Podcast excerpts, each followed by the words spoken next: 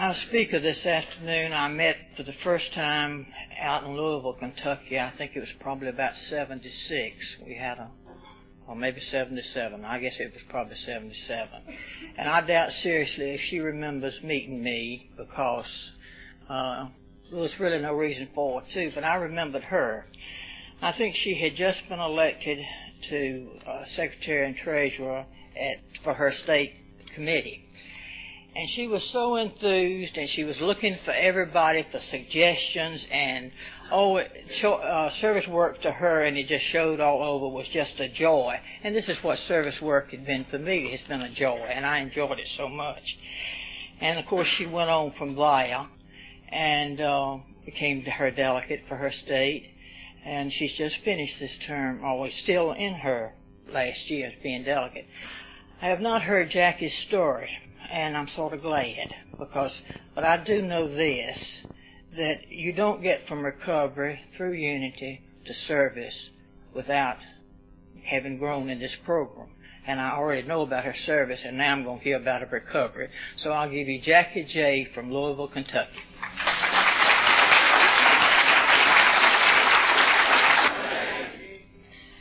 I want to begin by thanking the State Committee for or the convention committee for inviting me here, I think. I told them that I wasn't a conference speaker. I talk loud and clear at my home group at home or in my state committee, but uh, I'm not too good with strangers. And I got here Friday night and I found out that I'm not with strangers. I'm with AAs and Al Anons. And I thank you all for being here. I'm not from Louisville, Kentucky. My story starts really in St. Louis, Missouri. That's my hometown. That's where I was born. That's where my family is and still are. I was the youngest of three daughters. My oldest sister is 11 years older than I, and my middle sister is six years older than I am. I came from a middle class family. My parents loved each other very much, and my sisters and I the same way. I had no big catastrophes at home, no rotten childhood. Uh, we had a religious home. I was born and raised and educated in the Catholic religion. So you see, there's no reason for me to drink there. We had one small problem that we had in our family, and it was truly a family problem. We didn't ever discuss it with anybody outside the family, and we very rarely discussed it among each other. And that was the fact that every now and then my dad would go out and he would really tie one on. And he would come home at four, five, six o'clock in the morning. And he and my mother would have these horrendous arguments and say terrible things to each other. And I would lay in my room and I would think, how could two people who loved each other as much as I thought they did say such terrible things? And I had my own solution. My father was a plumbing contractor. He had his own business. And I thought, you know, at 3:30 in the afternoon if he'd call my mother up and say, "Hey, I'm going to go out and get drunk tonight." And my mother'd say, "Okay."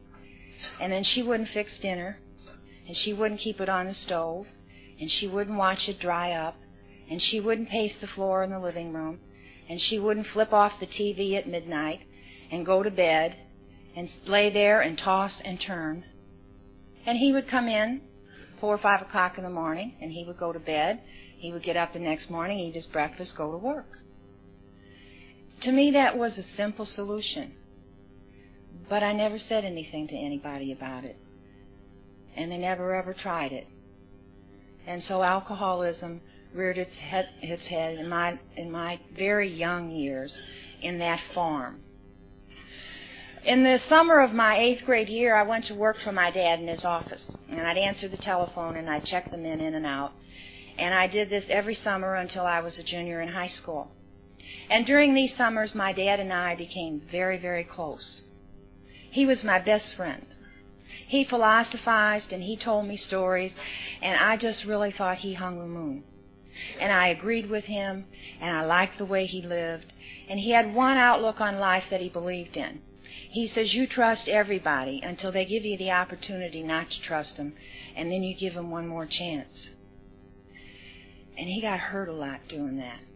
He got hurt a lot. And I could see that. But I loved him. I loved him more than anything. When I was a senior in high school, they wanted me to go on to college, but I had had a taste of office work. I had had a taste of dealing with people, and I loved people. And so I'd been trained to work in an office, and when I graduated from high school at 17, I went to work in a real estate insurance office. You'll notice I never noticed, I've never mentioned alcohol in my life up to this point. That's because it wasn't there. I ran with a bunch of kids that were very athletic. They played football, basketball, baseball. We swam. We went on hay rides. There was no alcohol in my life at all. And I was having the time of my life. I went to work and I was working with four or five people who were a lot older than I was. In fact, my boss was about my dad's age. And uh, we had the typical office party. And he would fix me a drink and hand it to me, and I would take one sip and put it on the desk, and that was the end of it. I continued dating the boys that I knew in high school, and I met some boys through work, and I dated them. And alcohol never entered any of these dates. One time, a girl that I was working with, who was about four years older than I was, came into the office and said, I would like for you to go on a blind date. And I said, Hey, you know, I've never done this. And she said, But you've got to do it because I'm madly in love with this guy, and he won't go out unless I get his friend to date. Just do me a favor and go out with him. And I said, okay. We went out that night, and uh, at the end of the evening, they went off in their car, and I went in the car with this fella. And on the way home, he said, Would you like to stop and get a nightcap? Well, now, nobody had ever asked me that before. And he was about four years older than I was. He had been in the Air Force and had been discharged. And he had come back, and he had a good job and a nice car. And I thought, well, that's what, you know, the older people do. And so I said, okay. So we stopped in this little neighborhood bar that all the young people went to, and he said, what will you have? And I thought quick, and I said, I'll have a Coke High. And so we ordered a High, and we sat there for an hour and talked. And I took a sip and let it sit there. And we went home. We had a few more dates, and each and every date it was the same thing. How about a nightcap? Until finally one night he said, Why don't you ever finish your drink? didn't have an answer for that. And I said, oh, sure. So I picked up the High and I chug-a-lugged it. And on the way home, I got really, really sick. And I was embarrassed and I was just, you know, I was only a 18 or 19 year old girl can be. I just thought my whole life was over. And, but he did call me a few days later and asked me for another date. And before we got out of the driveway, he says, I want to talk to you about your drinking. And I thought, this is a time to get honest. And I said, to tell you the absolute truth, I don't drink. And then he asked me probably what was the most important question of both of our lives. He said, Would you like for me to teach you how? And I said, Yeah. And he said, Okay, the first thing you got to do is quit drinking that Coke, because that's what makes you sick to your stomach. the second thing you got to do is quit drinking bourbon, because ladies don't drink bourbon. He said, I guarantee that if you drink scotch and water, you won't get sick. And I said, let's try it. And so we went to the nearest bar, and I ordered a scotch and water, and I drank it, and I felt good. And I ordered another scotch and water, and I drank it, and I felt better. And all the way home, he congratulated me for being such a good pupil, and I congratulated him for being such a good teacher. A year later, the three of us were married.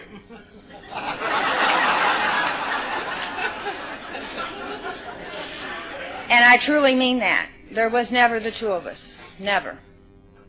And we moved into a little apartment, and I continued working. And after about two and a half months, I started getting sick. And uh, I went to the doctor, and he told me we were expecting our first child. It was a very bad pregnancy, and at six and a half months, I was taken to the hospital and we lost our first child, a little girl.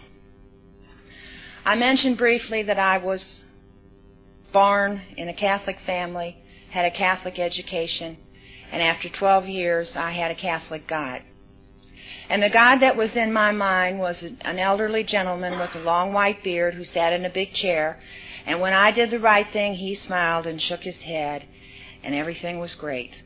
And when I did the wrong thing, he frowned and he shook his head, and bad things happened. And I laid in that hospital bed and I tried to figure out what I had done that was so wrong that this God would take the baby that I wanted so badly. And I couldn't figure any reason why he did it, and so I got angry. I got very angry. And I told him he wasn't fair, he wasn't just, and that I wanted him out of my life. That I didn't believe in him anymore, and from now on I was going to run the show.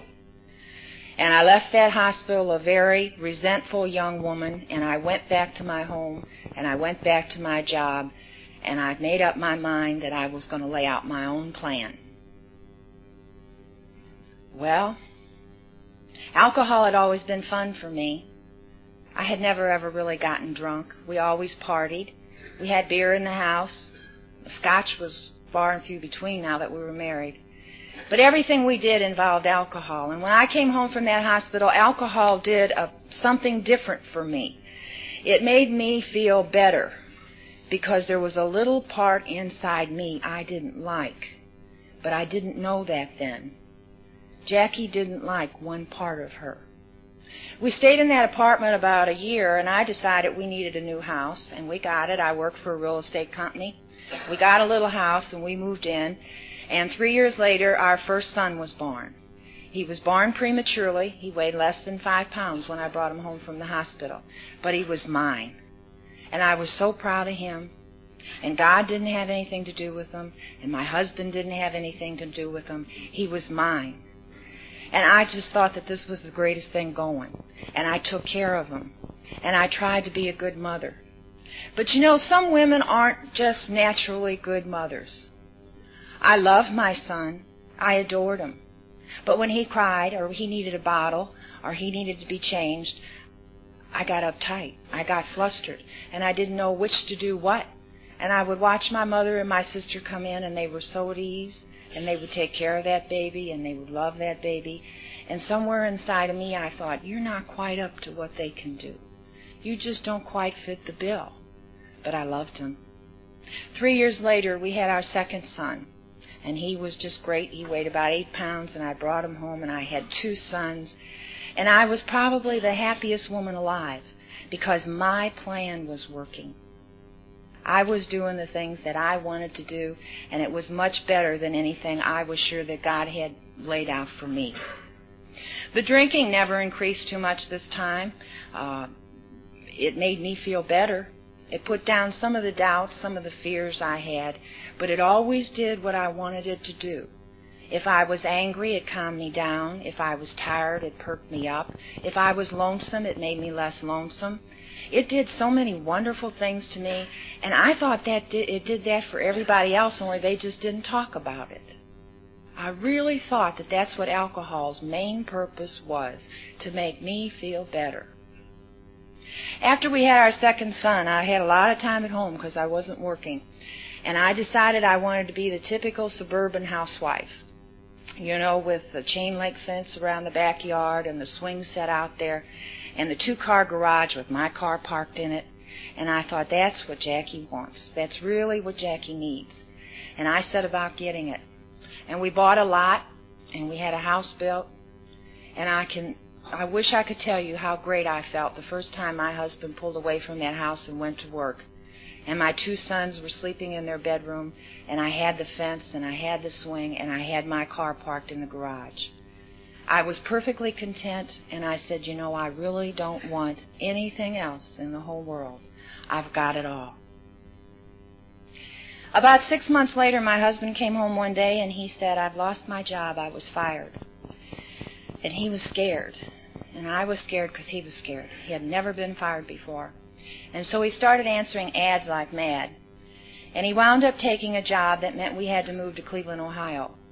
And I said, No. My friends are here. My family's here. Your family's here. All our friends. I'm not moving to Cleveland, Ohio. And he said, But you've got to go.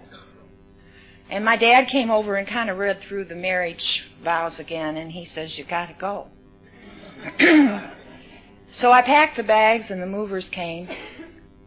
This wasn't in my plan, and I was very resentful. And I moved to Cleveland, and we had rented a duplex. My husband traveled five and a half days a week. My boys caught every childhood disease they could possibly catch at this point. He, my oldest was six, my youngest was three. My one son had che- chicken pox and measles at the same time and was very, very ill. They had pneumonia. They had more things. And the resentment inside of me grew and grew because I had the responsibility of these two small boys all by myself. And I was lonely. I didn't have anybody to talk to. There were people there, but I, I couldn't reach out. I couldn't reach out. I would call home every night, practically every night, until I got embarrassed to call anymore. But I found, I found what would help. The nights I didn't call home, I would put the kids to bed, and then I'd fix myself a good stiff drink, and I'd go upstairs in my bedroom and turn on the TV and watch TV. And then I'd have another drink, and that made me feel better. And first thing you know, I'd be waking up at four o'clock in the morning, and there'd be snow on the TV, and the lights would be go- be on, and I'd think, oh, I fell asleep. This continued for about a year, a year and a half, and my husband got tired of the traveling, and he took another job in Detroit, Michigan. So I packed up the bags again and took the kids, and we moved to Detroit, Michigan. And I was pregnant at the time, and I was going to go back and have my baby in St. Louis. Well, it didn't turn out that way. They had to take the baby, and I had my first little girl in Dearborn, Michigan. And I was ecstatic. And she was beautiful. She was perfect. And my plan was just complete. And I brought her home, and for three or four weeks, I was absolutely just out of it. I was so happy. And then the loneliness set in, and the discontentment, and all kinds of things were going on inside of me. And I started fixing drinks before dinner. And my husband didn't like his job. And he would come home and he would tell me how much he hated his job, and I would tell him how much I hated Michigan. And we would sympathize with each other. And then after dinner, we'd fix some more drinks and we'd drink watching TV. And we started having arguments. Started having arguments. Really, arguments that didn't make any sense. But I didn't know what was going on. Well, he finally quit the job in Detroit and he said, We're moving to Chicago. And so I said, okay. And I packed the bags and baggage again, and we moved to Chicago. and I made up my mind that in Chicago I was going to take care of my husband and kids, and the rest of the world could go hang themselves. I really was fed up with trying to make new friends and trying to get roots. And so we moved into Chicago, and we got my sons into school. And the neighbors started coming with the coffee mugs and ringing the doorbell. And it didn't take me long to find out that I had moved into a real swinging neighborhood and that most of the people that lived in Chicago weren't born and raised there. None of them had relatives there, and that every day was a party. And I got involved in Cub Scouts, and I got involved in Mothers Club, and I got involved in this, and I got involved in that. And the gals on the block all ran with me, and everything we did always wound up being at somebody's house having a drink. In Chicago, I discovered what I thought probably was the most glorious drink I'd ever had in my whole life, and that was the martini. The long stem glass, the olive on the toothpick, I felt like a princess when I drank that drink. I really did. And I thought I had discovered something that nobody else knew about. Because I found that one martini could get me right where I wanted to be. It would take three or four beers. It would take two or three highballs. But that one martini gave me that glow that I wanted. Two martinis made me feel better, and three martinis, I didn't care. And our parties, someone always wound up getting drunk. No one thought anything of it. It was just part of the game. I wound up drunk at some of those parties, and I didn't think anything of it. Alcohol was creeping into my life more and more. We used to go to church every Sunday. Now, this is the same person that told you she had no God. But you see, I was brought up that every good mother dresses up her kids on Sunday, combs their hair, polishes their shoes, and walks down the main aisle of that church. And they all sit there for an hour and they listen to what the priest has to say or who's ever up there. And then they leave and everybody says, Isn't she a good mother? And I did that. I did that. And I sat there and I no more believed there was a God in that building than I could fly. But I went every Sunday because we had a nice little ritual after Mass. We would go to the drugstore and we started out buying a half a gallon of gin. And then it worked its way up to a half a gallon of gin for him and a half a gallon of vodka for me because I like vodka martinis. And then it worked its way into who was going to serve who out of whose bottle when we had company. And then it worked up its way to my vodka bottle was getting empty before the end of the week, and so I would buy one and fill it back up so that he wouldn't know how much I was drinking. And the arguments were getting horrendous, and I was starting to black out. My kids were getting totally out of hand, and I didn't know what was wrong with them. And after I had my last daughter, they told me I couldn't have any more children because I had lost six children in between three children that I had. And they said no more. And so I began taking the pill. And when we moved to Chicago, they told me that you had to keep check on this thing. You know, you had to go in every six months and have a checkup. When I went to the doctor, he said, Your blood pressure is very, very high. And he said, I want you to go see an internist. But I was having too much fun. And I didn't feel sick. And one day I was sitting in my family room and my whole left side went numb. They took me to the hospital and they told me that I had had a light stroke as a result of high blood pressure, as a result of taking the pill. Well, I cursed God again. And I yelled at him and I screamed at him and I told him to leave me alone and I told him to quit picking on me and if he'd just get out of my life, I'd be okay. And I went back home and I proceeded to live the way I had lived. I never once thanked the therapists in that hospital or the doctors or the nurses because I didn't have a limp. I didn't have a droopy mouth. I didn't have anything. They worked very hard with me and they gave me exercises and I did them. And I wound up not having many results or many bad results of that stroke. Today, the only thing I can't do is open a pickle jar with my left hand. Big deal. But I never thanked anyone because my attitude at this point was the world owes me. Big me. There isn't anybody else around but me. We stayed in Chicago for four and a half years, and my husband came home one day and said, We're moving to Des Moines, Iowa. I had worked so hard to make friends, to make roots. My kids were established in clubs and scouts, and I truly, truly tried to make a home where we were. And this man comes in and says, We're moving. Well, I packed the boxes again and I packed the bags and I moved into, into Des Moines, Iowa. We registered the kids at school. I put the stuff in the drawers. I put the clothes in the closets and I closed the drapes and I drank. And I drank and I drank. I was still seeing an internist because of the high blood pressure. One day I was in my family room and I was running a very high fever and I called him and he was in the emergency room at the hospital. And he said, Come on down. He said, I'm here. I'll check you over while I'm here. When I went down, he says, You've got to stay. You've got 105 fever and I don't know what's wrong with you. So they checked me in and took a battery of tests. And he finally came in one day and he said, We're going to take a liver biopsy because he said, We think you have hepatitis. And if you do, your children have to get inoculated with some serum. And I said, okay. So they took the liver biopsy, and the next morning, this man, who was usually very kind and very gentle, very sympathetic, came in. And he was so angry, he was white. And he said, Why didn't you tell me the way you drink? And I said, I didn't think it was important.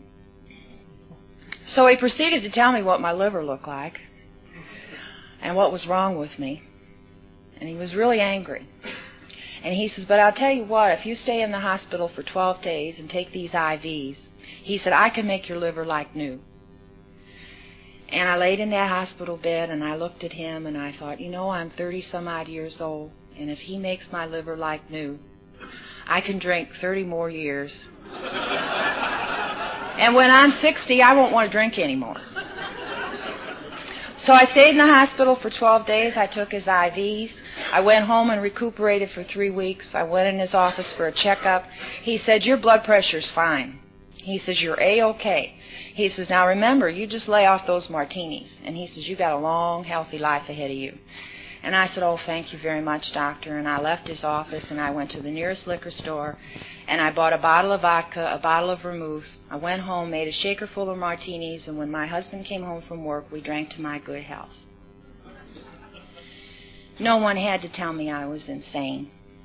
All I had to do was look back in my own life, and I knew it. I was just afraid you'd find out. We only stayed in Des Moines a year. We moved back to Cleveland, Ohio. I didn't like Cleveland the first time I was there. I liked it even less the second time. We moved into a neighborhood that I hated. The kids went to a school that I hated. We belonged to a church that I hated. We lived next door to people that I hated, and I hadn't even met them. My, ha- my world was filled with hate. It was filled with hate and with loneliness and with resentment and with despair. And I didn't know what was wrong with me. The beautiful, beautiful martini that I had discovered wound up to be about two or three inches of vodka in a water glass, once under the faucet hot. And I didn't know what was wrong. My mother and father called, and they were going to a convention in California. And they wanted to stop on their way back and pick up my middle son, who had never flown on a plane, and take him back to St. Louis. And we were to pick him up over the 4th of July holiday. They did come. They stayed about a day and a half. And I tried to control my drinking somewhat. My father never once mentioned my drinking. Not once. He just loved me. He just loved me. And he let me talk. And he understood me. My mother got very upset with it and tried to preach and tried to tell me, but I tuned her out. I tuned her out completely. What did she know? We were getting ready to leave. In fact, I had the bags packed and I was waiting for my husband to come home from work and we were going to drive to St. Louis for the 4th of July weekend. When the phone rang and it was my aunt from St. Louis and she told me that my father had dropped dead at work from a massive heart attack. And so my trip back to St. Louis was not the happy one that I thought it was going to be. In fact, I cried all the way from Cleveland, Ohio to St. Louis. We got there in the early hours of the morning, and I got my mother calmed down and the kids to bed, and I went into their living room, and I sat in my father's chair. And the feeling that I had was that I was completely cut off from the world. That the one person that I knew definitely understood me and loved me was gone. And that I really, truly was alone. I went to the funeral and I went back to Cleveland and I began drinking. I had seen a doctor in Cleveland because I had to keep getting checkups because I kept carrying high blood pressure.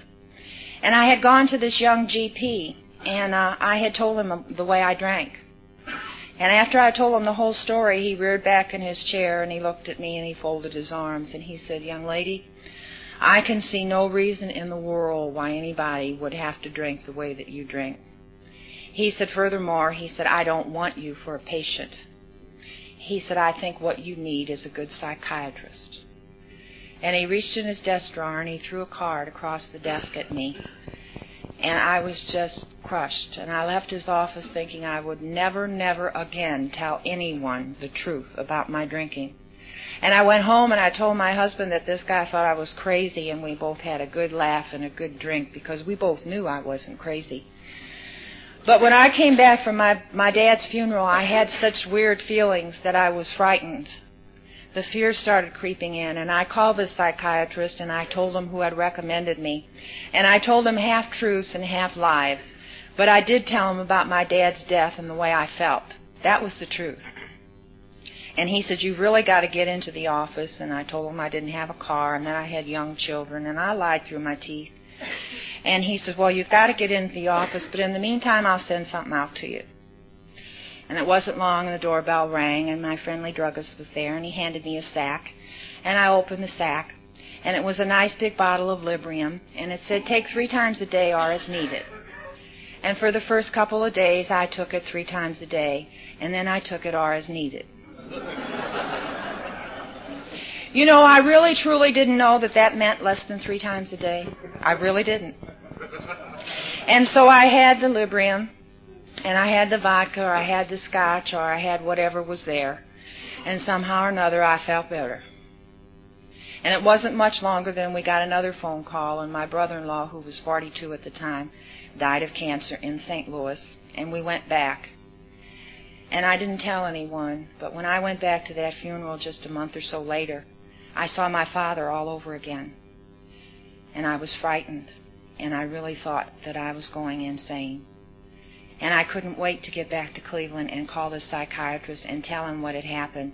And he said, You've really got to get in here. And I gave him the same song and dance again. And he said, Well, apparently what I'm, I sent you isn't working. I'll send you out something else. And the druggist came again with another sack, and I opened it, and it was a nice big bottle of Librium. And it said, Take three times a day or as needed. So I had the Librium, and I had the Valium, and I had the Scotch, and I had the vodka, and somehow or another I didn't feel. I couldn't feel anything.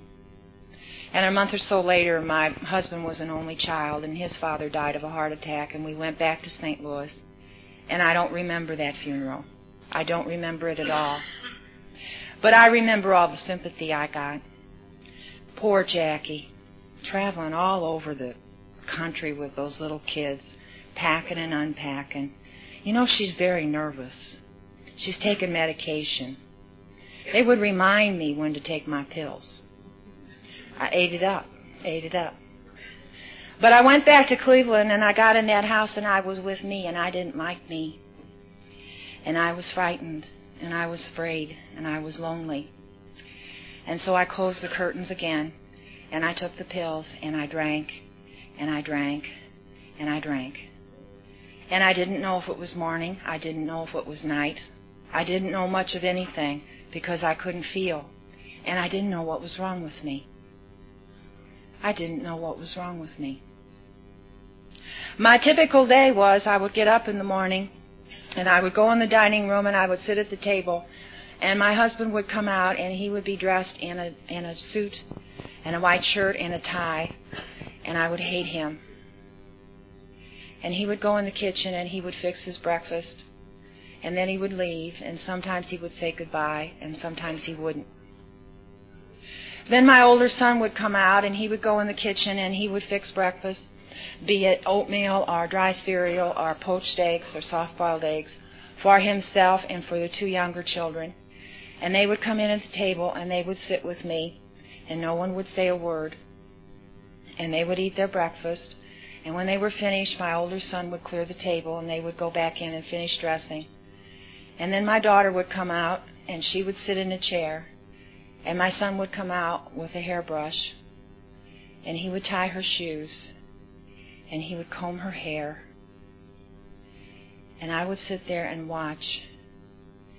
And I would think that this is the daughter I wanted all my life. And I couldn't even brush her hair. And I didn't know what was wrong with me. And when they would leave, I would drink. And I would drink. And the days ran into weeks. And eventually, my husband called the psychiatrist and they took me in. And he said hospital. And I thought he meant a general hospital, but he didn't. He meant a psychiatric hospital. And when I got there and I saw the keys in the elevator doors, and the doors with doorknobs on one side, and the strange people sitting in the TV room, I screamed inside. And I said, I'm not crazy. I don't know what's wrong with me, but I'm not crazy. And then there would day there would be days where I would think that I belonged there. I was in that hospital for six months.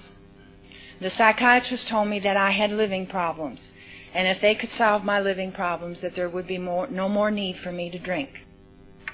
And I stayed there, and they worked with me. And after six months, they sent me home to a house that I hated to a husband that I hated, to children that I hated, and they told me to get well. And I tried. I really tried. And then one day I picked up a drink, and I knew that that was the beginning of the end. And so I thought in my own alcoholic fog that if my husband went out and met this really neat lady and they fell in love, he would bring her home and my kids would meet her and my kids would love her more, would love her more than they ever loved me. And she would love them and they would get married and they would live happily ever after and everyone would forget about me. And so one day when my husband was going out of town and my kids were at school, I went around the house and I collected every pill that I had, and I had a lot of them. I took each and every one of them and I fixed myself a strong, strong drink, and I drank that and I walked into my my bedroom and I laid down on the bed and it was the happiest day I had had in years. Because I knew that when I went to sleep I was never going to wake up and I was grateful. But the same God that I pushed out of my life, that I said I didn't want anything to do with, made my husband call from the Ohio Turnpike. And he asked my son how everything was going, and my, my son said everything's okay, but mom's sleeping funny. And he turned around and came home, and they discovered what I did, and I was wound up back in the psychiatric hospital. And I woke up about two or three days later, and it was truly the saddest day of my life. I tried suicide twice again after that. I was in and out of that hospital like a ping pong ball. And it was in one of these hospital stays that I met a lady who called me an alcoholic. And I really wasn't insulted and I really didn't care because I didn't know what an alcoholic was. But I had learned one thing that you never argue with anybody in a mental hospital. And so I let her call me an alcoholic, and I let her run around after me with the big book underneath her arm. And she would quote to me from from it. She would read to me from it. She would drag me to meetings in the hospital that they had there. But I don't remember what they said. Because I learned one thing in AA that I am an alcoholic, and any time I put a mind altering drug in this body, this mind doesn't work. And I was taking pills to wake up in that hospital. I was taking pills to go to sleep in that hospital. I was taking pills to calm me down and to get me up. You name it, I took a pill for it. And there was no way that AA could get to me in that hospital. When I was discharged, I would go home and I would go to, to meetings in Ohio. She would take me. The people there never said anything uh, about my taking the pills. The only thing they do is look at me and say, Your eyes look funny and that didn't register. The only thing I knew that when I went to an AA meeting, I didn't drink. And I truly didn't drink if I was going to a meeting, but I missed a lot of meetings. They had directories there where you give your sobriety date, and every time I went to a meeting, I changed it. They were very kind to me there, but it didn't click. It didn't click. One day my husband came in and said, We're moving to Louisville, Kentucky. And I said, Whoopee. And we got out the map, and I had to find it on the map because I didn't even know where it was. And my mother had to come and move because at this point I was incapable of moving myself. I sat in a chair and I drank most of the time. That's all I did. We moved to Louisville about the end of October. My mother stayed until the day after Thanksgiving. I'm sure to make sure that my children had Thanksgiving dinner. I took her to the airport, and I knew that I would never see her again. And what really bothered me, I didn't care. I didn't care about anything. And from the day after Thanksgiving until December the 18th of that year, I have no idea what I did. Moving to Louisville was like Christmas to me. I had been in, around state stores for four years or more. And in Louisville, there's a liquor store in every block. There's booze in the in the grocery stores, and you can even go in the drugstore and buy booze. And to me, that was wonderful. I know I drank. I know I made the beds and did the dishes, and maybe every once in a while cooked a meal, but I don't recall any of it. On the morning of December the 18th, I walked down my steps, and there was a paper on the kitchen table and there was a column outlined in bold black, and at the top of the column was the word help. And underneath the word help was the number of Alcoholics Anonymous. I went to the telephone and I dialed it and I talked to Bill W. and he told me something I don't know. But then he ended with saying, There'll be a lady that will come out and see you. I hung up the phone and promptly forgot what I did. And a few hours later, the doorbell rang, and there was a very attractive woman standing there, and she said, Hello, my name is Helen, and I'm from Alcoholics Anonymous. May I come in and talk to you? I was a mess, my house was a mess, but she came in and she talked to me. And she stayed for quite a while, and then finally she stood up and she said, I really have to apologize, but I have to leave. She said, I'm having 22 people from my dinner to my house for dinner tonight. This was the week before Christmas. And she said, I've got some last minute things to do. But she said, I will have someone call you and they'll take you to a meeting. And she left. And that lady will never know what she did. Because that was the first time that anybody had apologized to me for anything in years. I was a thing, I was an it. People talked over me, around me, they put me places, but nobody ever apologized. My eyes were open and I walked, but I was dead inside. And that lady gave me a little hope that maybe there was someone in the whole rotten world that cared what happened to me. I went to my first AA meeting, and I don't remember anything that was said, but I sat in the room and I looked around and I saw people smiling. And I sat there and I thought, oh my God, I wish I could smile. It's been so long. And they told me that if I just kept coming around and trying to do the things that they advised, that I could stop drinking. And so I came to meetings, and I couldn't even complete a sentence. I couldn't keep a thought more than a minute. And people were kind to me. And as Chico said the other night, they would come up and want to shake hands with me, and I would put my hands behind my back because I didn't want anyone to touch me because I couldn't stand me. And the love that I felt in this room and all rooms was unbearable. I just didn't think that that much love existed. And I was embarrassed when people tried to shove a little bit of it in my way. And the first thing I learned in AA is that I didn't really know what love was. I was a wife and I was a mother and I had no idea what life what love was. And I found that love was calling you up in the morning and just asking you how you were. Love was going to a meeting and afterwards saying, You want to go out and get a hamburger? Love was sitting next to you at the meeting and saying, Hey, I'm glad you're here. Love was having one of the men come up to me and say, Hey, you're looking better. Love was so many things that I never knew. And little by little, I got spoon fed love. And after love came trust. And that was a hard one. That was a real hard one. The lady who is my sponsor now drove me home from a meeting one night and she said, You know, in AA we don't take pills. And I didn't know that. I really didn't know that. Because you see, my doctor had told me that I was a very nervous, high strung person and that I would have to take medication for the rest of my life.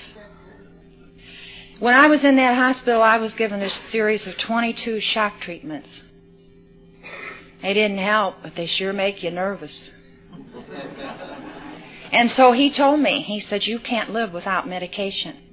But I got out of the car that night and I went into my kitchen and I said, You know, I really am a member of AA because I haven't drank. So I took those pills and I threw them in the waste can. And I went upstairs and I went to sleep and I slept for eight full hours. Now, to some of you, that doesn't mean anything. But at that point, it was taking me anywhere from four to six sleeping pills to get an hour or two of rest. I didn't sleep long.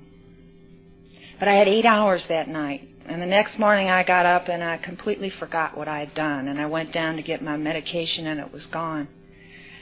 And I stood at my kitchen sink a long time, and it finally dawned on me what I did. And I just as quickly said, I don't want to be a member of AA.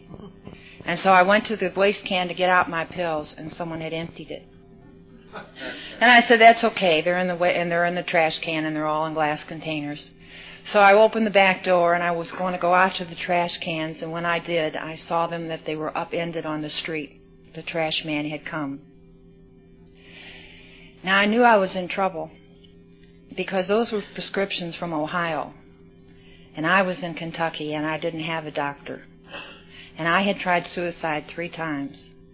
And if I called my psychiatrist in Ohio and said I threw my pills in the waste can, he would no more believe that than fly.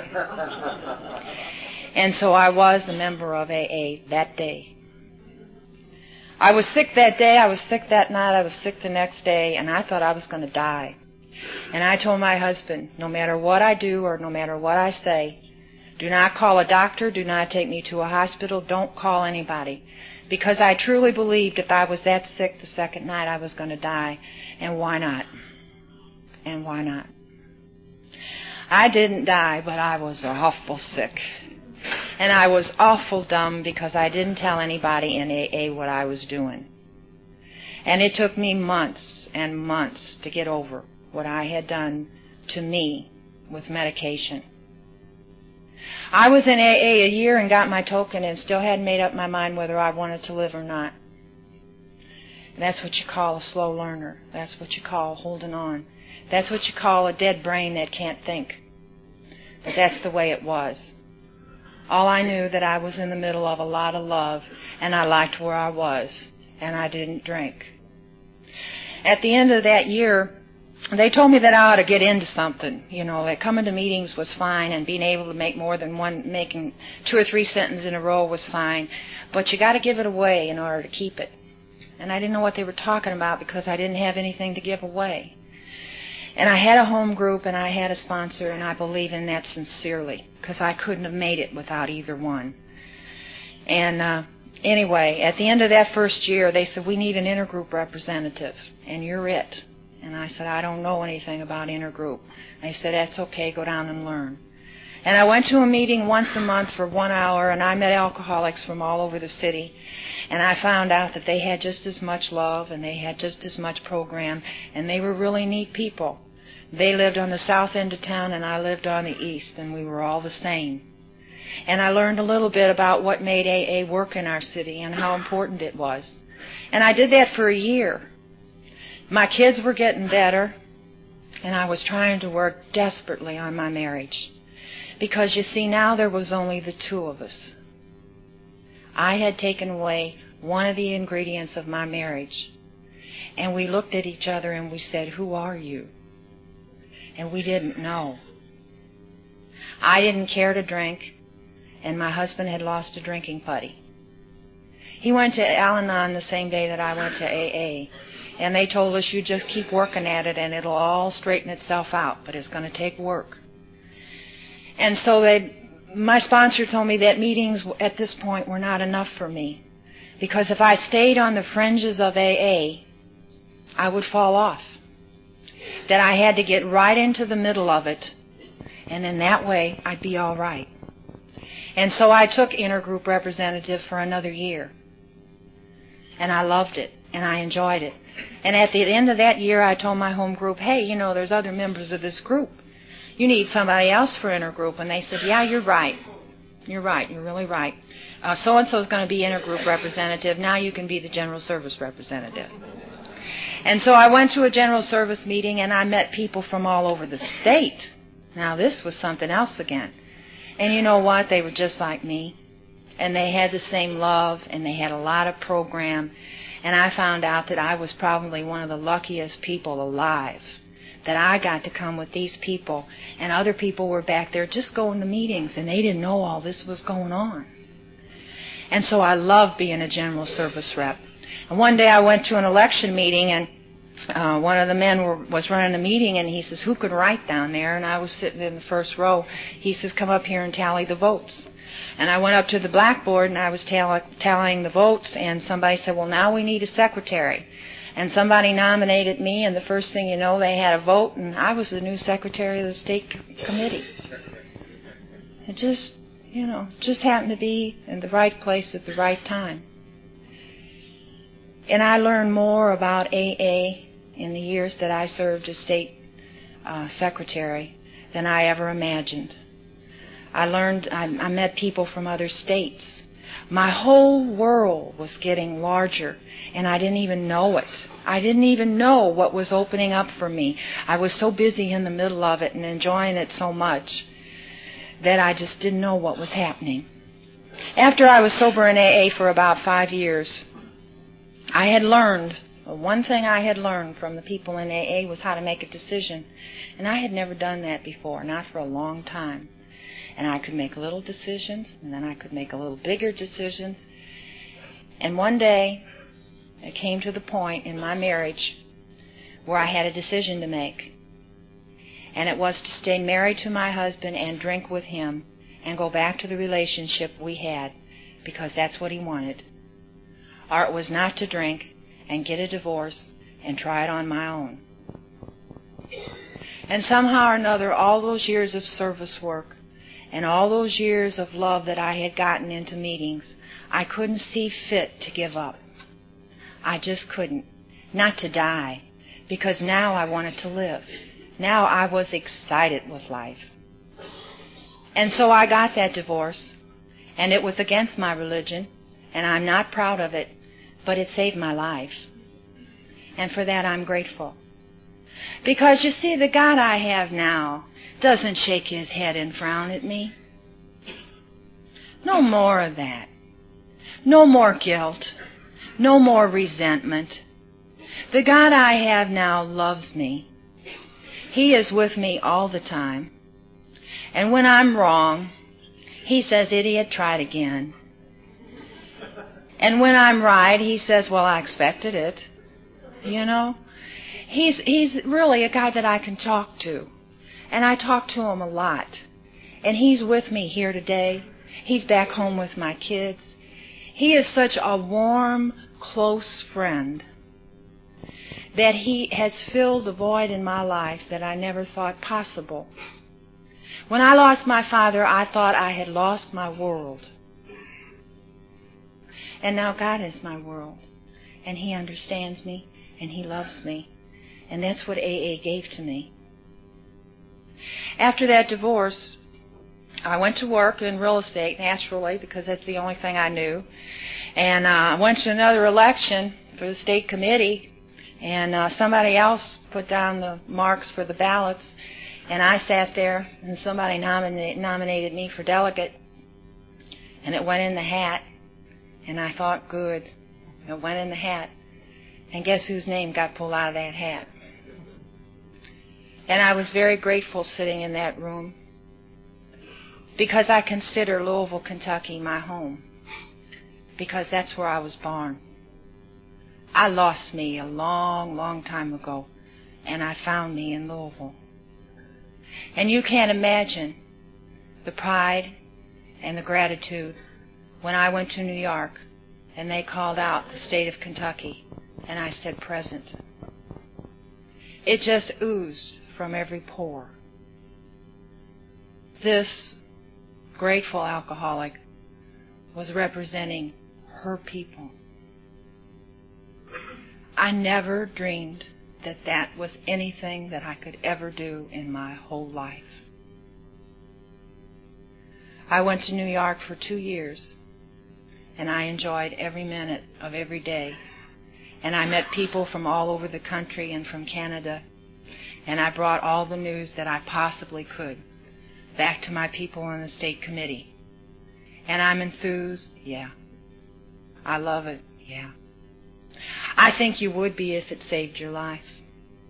And it did. Service work kept me going.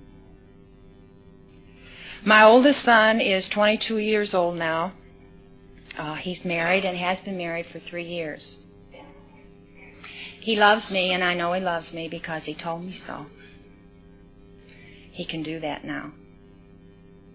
He's a junior in college. He's got another year to go, and I think he's going to be all right. My other son is 19, going on 20. He'll be 20 in March. He still lives at home.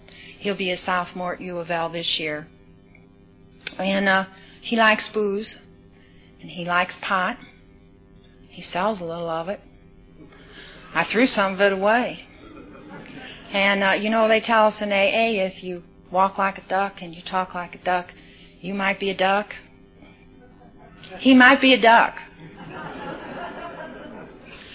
But, you know, I learned in the third step of this program that I can let him go and he can do his thing. And if someday he winds up in a room like this, surrounded by people who love him, that would probably be the best thing in the world I could wish for him. I would like for him to join me if it's necessary. And so I leave that to my God. That's his choice. He can do with him what he wants. My daughter is 15. She will be 16 the 2nd of July. She's a beautiful young lady. And we have our ups and we have our downs, and sometimes she's glad she's got a mother, and sometimes she's not. But you know, I was late meeting Aurelia at the airport Friday, and I apologized to her. And I said the reason I was late, that a few minutes before I left, my daughter asked me to braid her hair. And you know, when she asked me to do her hair now, I can't turn her down. And so I've got another chance. And that's what this program gave me the right to brush my daughter's hair. I could go on and on and on about the things that have happened to me in sobriety because it truly is a whole new life for me. And there is not a day, not a day, that I wake up and I don't think, I'm glad I'm alive. Some days are better than others, but I'm glad I'm alive. I came back from this last conference and uh, I got a nice surprise. I have been dating a man in out in AA for about a year, and uh, I accepted an engagement ring. And I don't know when we'll be married, but it will be soon. And I'm very happy. I'm very, very happy. Because this alcoholic knows who she is. If I could wish you anything, I would wish you love. Love every day of every week, of every month, of every year. Because that's what makes us well, is love. My name is Jackie, and I'm an alcoholic. Thank you.